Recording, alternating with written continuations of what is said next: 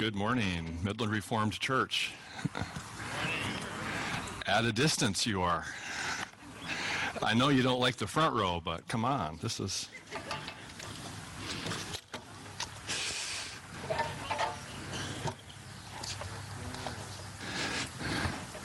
If you have your Bible with you, I'd invite you to open it to uh, Matthew chapter 10.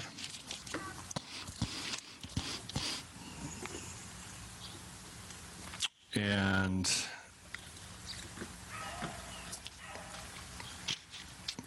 beginning at verse 12.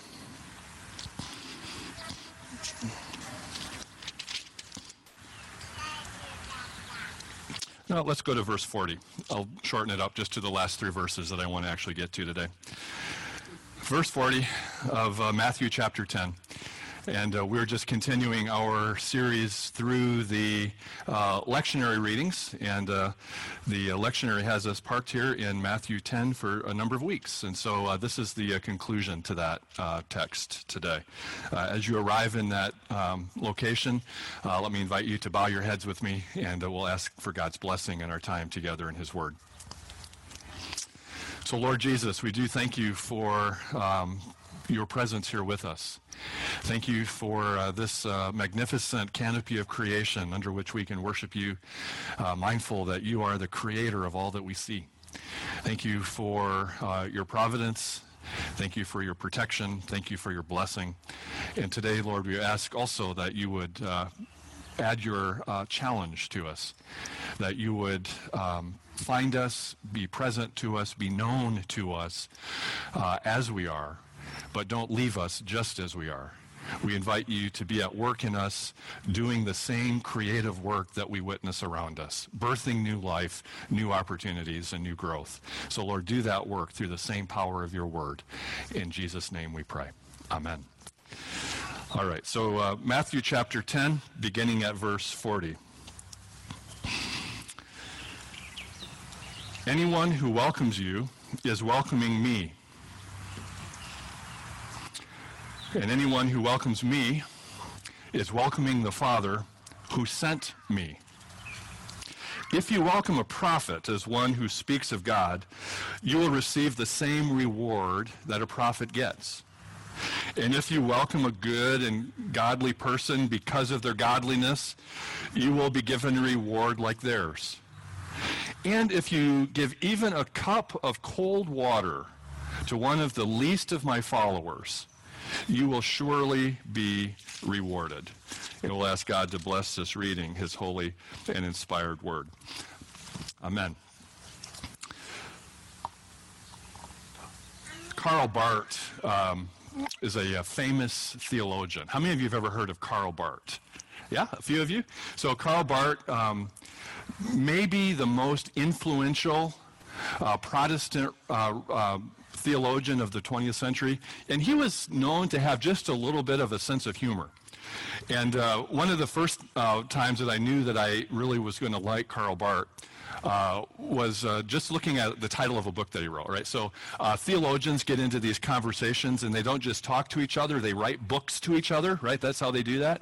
And so uh, a guy named Emil Brunner wrote a book and uh, Karl Barth didn't like it very much, and so he wrote another book back. And the name of his book was simply Nein.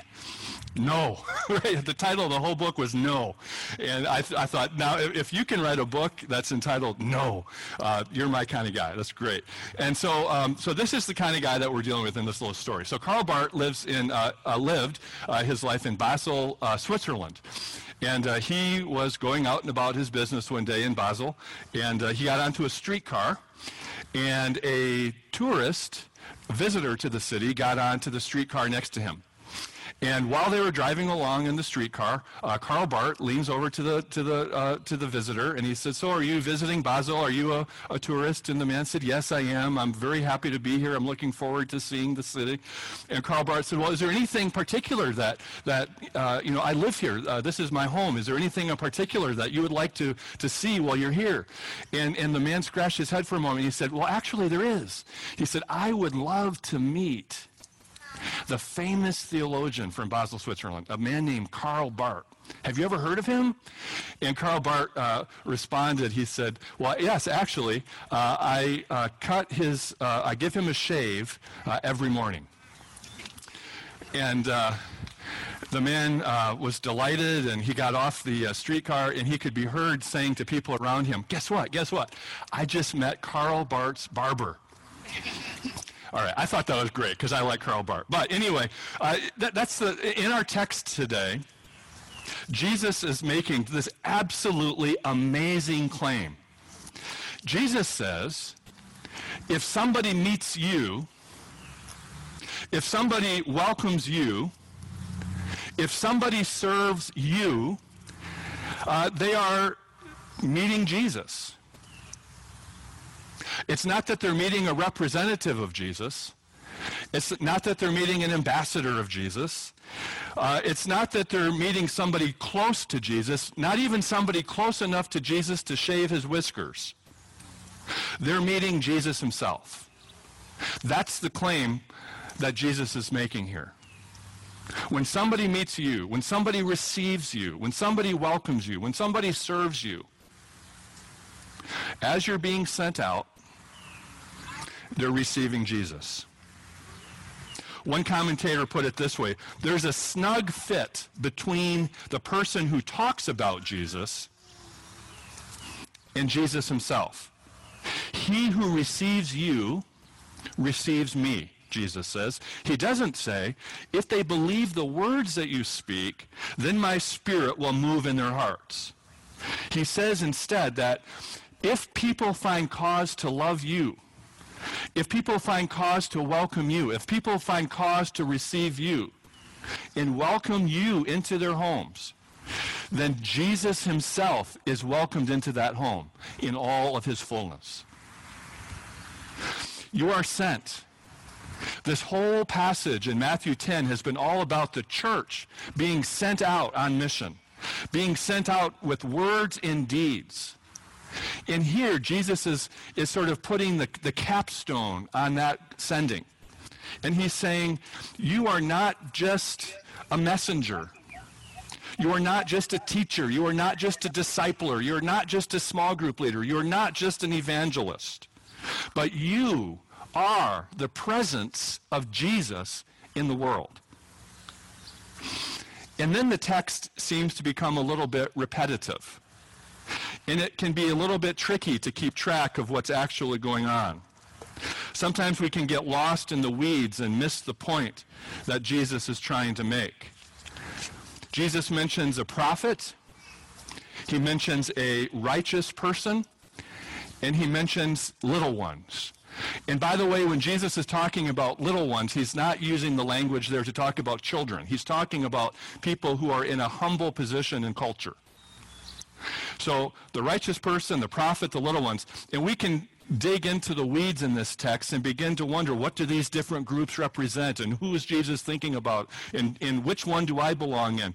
And sometimes uh, uh, commentators will say things like, well, uh, the prophets will be identified with the apostles, and if you're a righteous person, you must be clergy, and if you're little ones, you're lay people, and they create this hierarchy in this, in this really detailed map. But all of that sort of speculation just collapses away when you realize what Jesus is actually saying. He's saying it doesn't matter which one of those groups you're in. It doesn't matter if you're a prophet or righteous person or a little one. No matter who you are, no matter what stage you occupy in life, if somebody welcomes you, if somebody receives you, if somebody blesses you, they're receiving me. You are the presence of Jesus. No matter how important you are, no matter how humble you are, a follower of Jesus is the presence of Jesus. Jesus says about you what he says in another place about himself. Jesus talks about his relationship with his Father in heaven in very much the same terms. He alludes to it again here in this text. Jesus says about himself and his Father, he says, If you have seen me, then you have seen the Father. He says there's, there's no sunlight between who I am and who the Father God is. There's no distinction between the, the two. Jesus says, I'm not just a teacher. I'm not just a prophet. I'm not just a Messiah. But I am the very presence of God himself. There's no difference between the message and the messenger.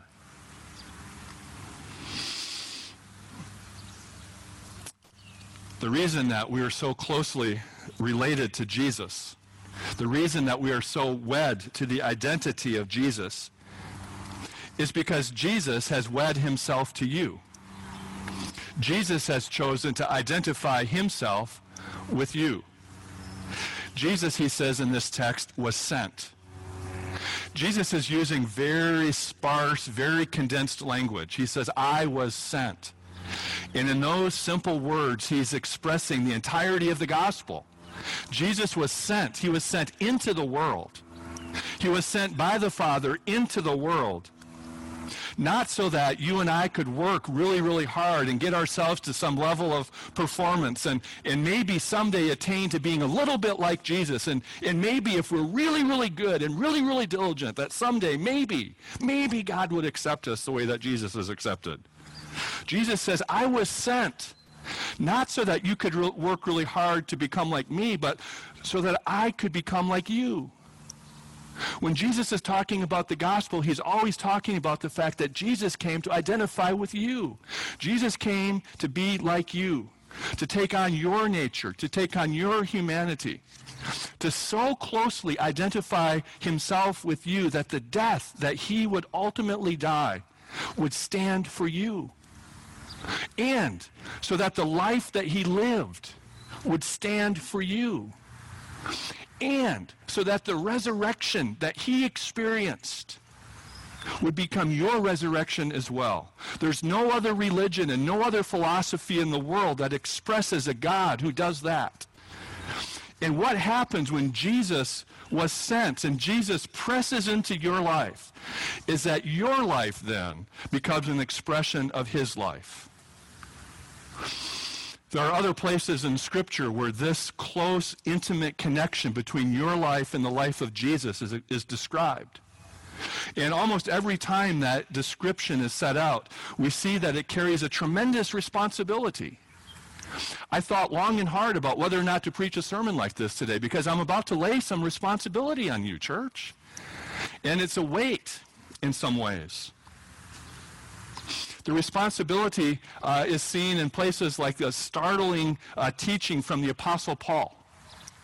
And the Apostle Paul says this in fairly stark language. He says, listen, if a man sleeps with a prostitute, that man is dragging Jesus into bed with the prostitute. If you sleep with a prostitute, Christ is forced to be with that prostitute. If people see you, what kind of Jesus are they seeing? When, Jesus, when people observe your life, what do they learn about the life, the nature, the character of Jesus? Christians who are offensive in a loud or mean or sort of in your face, argumentative kind of a way, frankly haven't served the cause of Jesus very well. Mean, who wants to be associated with the content of the gospel if the one proclaiming that gospel uh, is the very person that most people in our world want to avoid? Matthew is saying something very, very different here than we usually think. He's not saying Jesus is your best argument, so bone up on your theology. He's not saying Jesus is your message that you carry to the world and trumpet around. Jesus isn't a debate point. Jesus isn't designed to make you better than everybody else or to make you look good. Jesus isn't even just an all too distant aspiration that you, that you see setting out there but say, oh, that's Jesus and I'll never arrive there. He says Jesus is your present. Jesus is your lived reality. And that can seem like a huge and intimidating responsibility. But Jesus is gracious in this text. Jesus is kind and gracious to us. And he says finally at the end, he says, listen, just offer a cup of water. Just a cup of water offered in my name. And when you offer that cup of water, that gift is reason for all of heaven to celebrate. A cup of water is the lowest of all gifts, and the little one is the most humble of all stations. So the most humble, sort of most fringe, sort of most broken person who simply offers the simplest, smallest gift causes all of heaven to come to their feet and take notice. A simple cup of water. My own shorthand description of the life that Jesus is inviting us to has become a description of discipleship that I use. Discipleship is simply this it's to live the life that Jesus would live if Jesus was living my life. That's the responsibility of our identity in action. To live the life that Jesus would live if Jesus was living your life. If Jesus was living your life and Jesus had your neighbors and Jesus had your coworkers and Jesus had your extended family members, what would those individuals experience about the presence of Jesus by the way that you live your life? Strangers on social media, servers that you encounter in the restaurant, friends that you encounter in the park. Uh, years ago, I was having coffee at a Burger King early one Sunday morning before I was to be a guest preacher at a church. And while I was standing at the counter waiting for my coffee to be served, a man dressed in a button down shirt with a tie and dress pants on stomped up to the counter at Burger King, threw down a tray of food. The food went flying off the tray over the counter and onto the floor on the other side. And he yelled at the workers in Burger King and he said, Listen, this food is cold and the order isn't right. And then he stood there and glared at all of the workers until they corrected his order and delivered a hot tray of food. Then the man picked up the tray of food, brought it back to the table where he was sitting with his family, all uh, equally uh, dressed up. They set the, the, the, tray down, they joined hands, they bowed their heads, and they gave thanks to God for the meal that they were about to receive. What did that man teach the Burger King workers about the presence of Jesus? Not in the bowing of his head, but in his interaction at the counter. Knowing some of the stories about how my daughter was treated the summer that she scooped ice cream my guess is that that is not an isolated event. What is the Jesus that I am representing? How do I talk to people? How do I look at people? How do I engage with people? Who do I invite over for dinner? Who do I include in my plans? Who am I building relationships with? Living the life that Jesus would live if Jesus was living my life. That's discipleship. Many of us think of discipleship in terms of some practices that we engage in. In the practices of discipleship that we engage in, things like memorizing scripture or having a morning quiet time, studying the word, going to worship, those are not discipleship. Those are all tools and events and experiences that we engage in that help us to live the life of a disciple. The difference is the difference between trimming the sails and sailing a boat. Trimming the sails on a sailboat is not the same thing as sailing a sailboat. You can trim the sails on a sailboat and still be perfectly well tied to the dock. Saints of God, untie yourself from the dock. The Spirit of God is blowing. The Spirit of God is moving. The Spirit of God is inviting you not to stay put, but to follow him out on mission, to be the presence of Jesus in the world. Untie and follow him.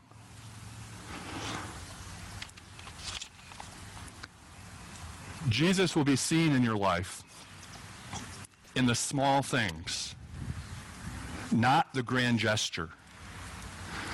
Fred Craddock was a uh, amazing homiletician, a great uh, teacher of preachers. And he writes these words. He says, To give my life for Christ appears to be glorious. Uh, to pour myself out for others, to pay the ultimate price of martyrdom, I'll do it. I'm ready, Lord, to go out in a blaze of glory. The grandiosity of discipleship.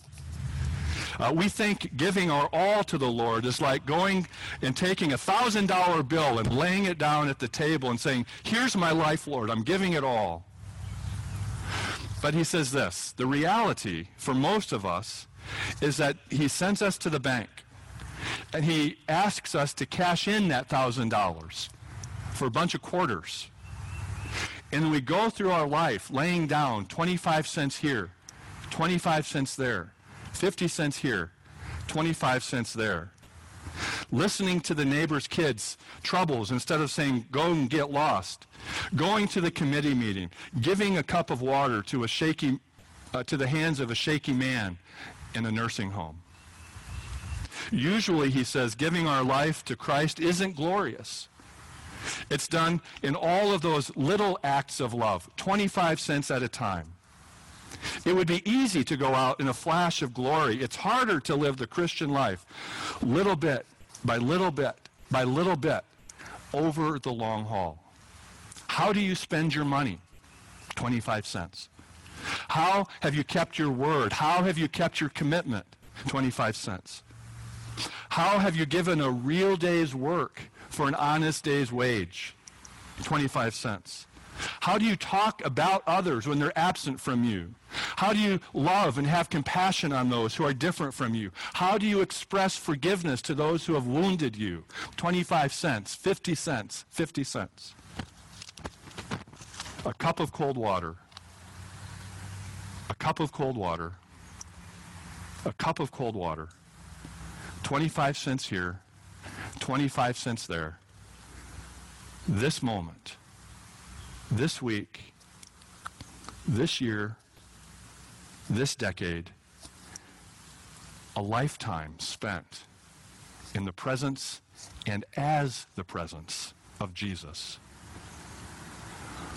Saints, when you are welcomed, when somebody befriends you, they befriend Jesus. When somebody welcomes you, they welcome Jesus. When somebody serves you, they serve Jesus.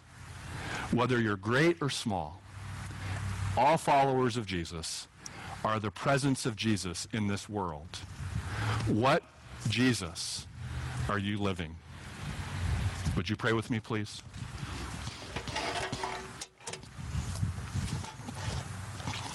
Lord Jesus, we do give you thanks for your presence with us.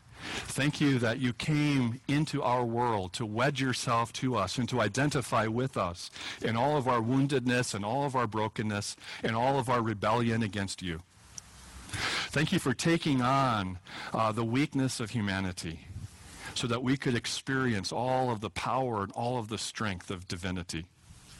Lord, I pray that you would um, allow us to be so content and so surrendered to your presence in our life that when uh, we enter a home, when we enter a conversation, when we exchange uh, on uh, social media, that your presence is known. Lord, help us to find ways to offer the cup of cold water and to lay down 25 cents and to do that in a way that brings honor to your name. In Jesus' name we pray. Amen.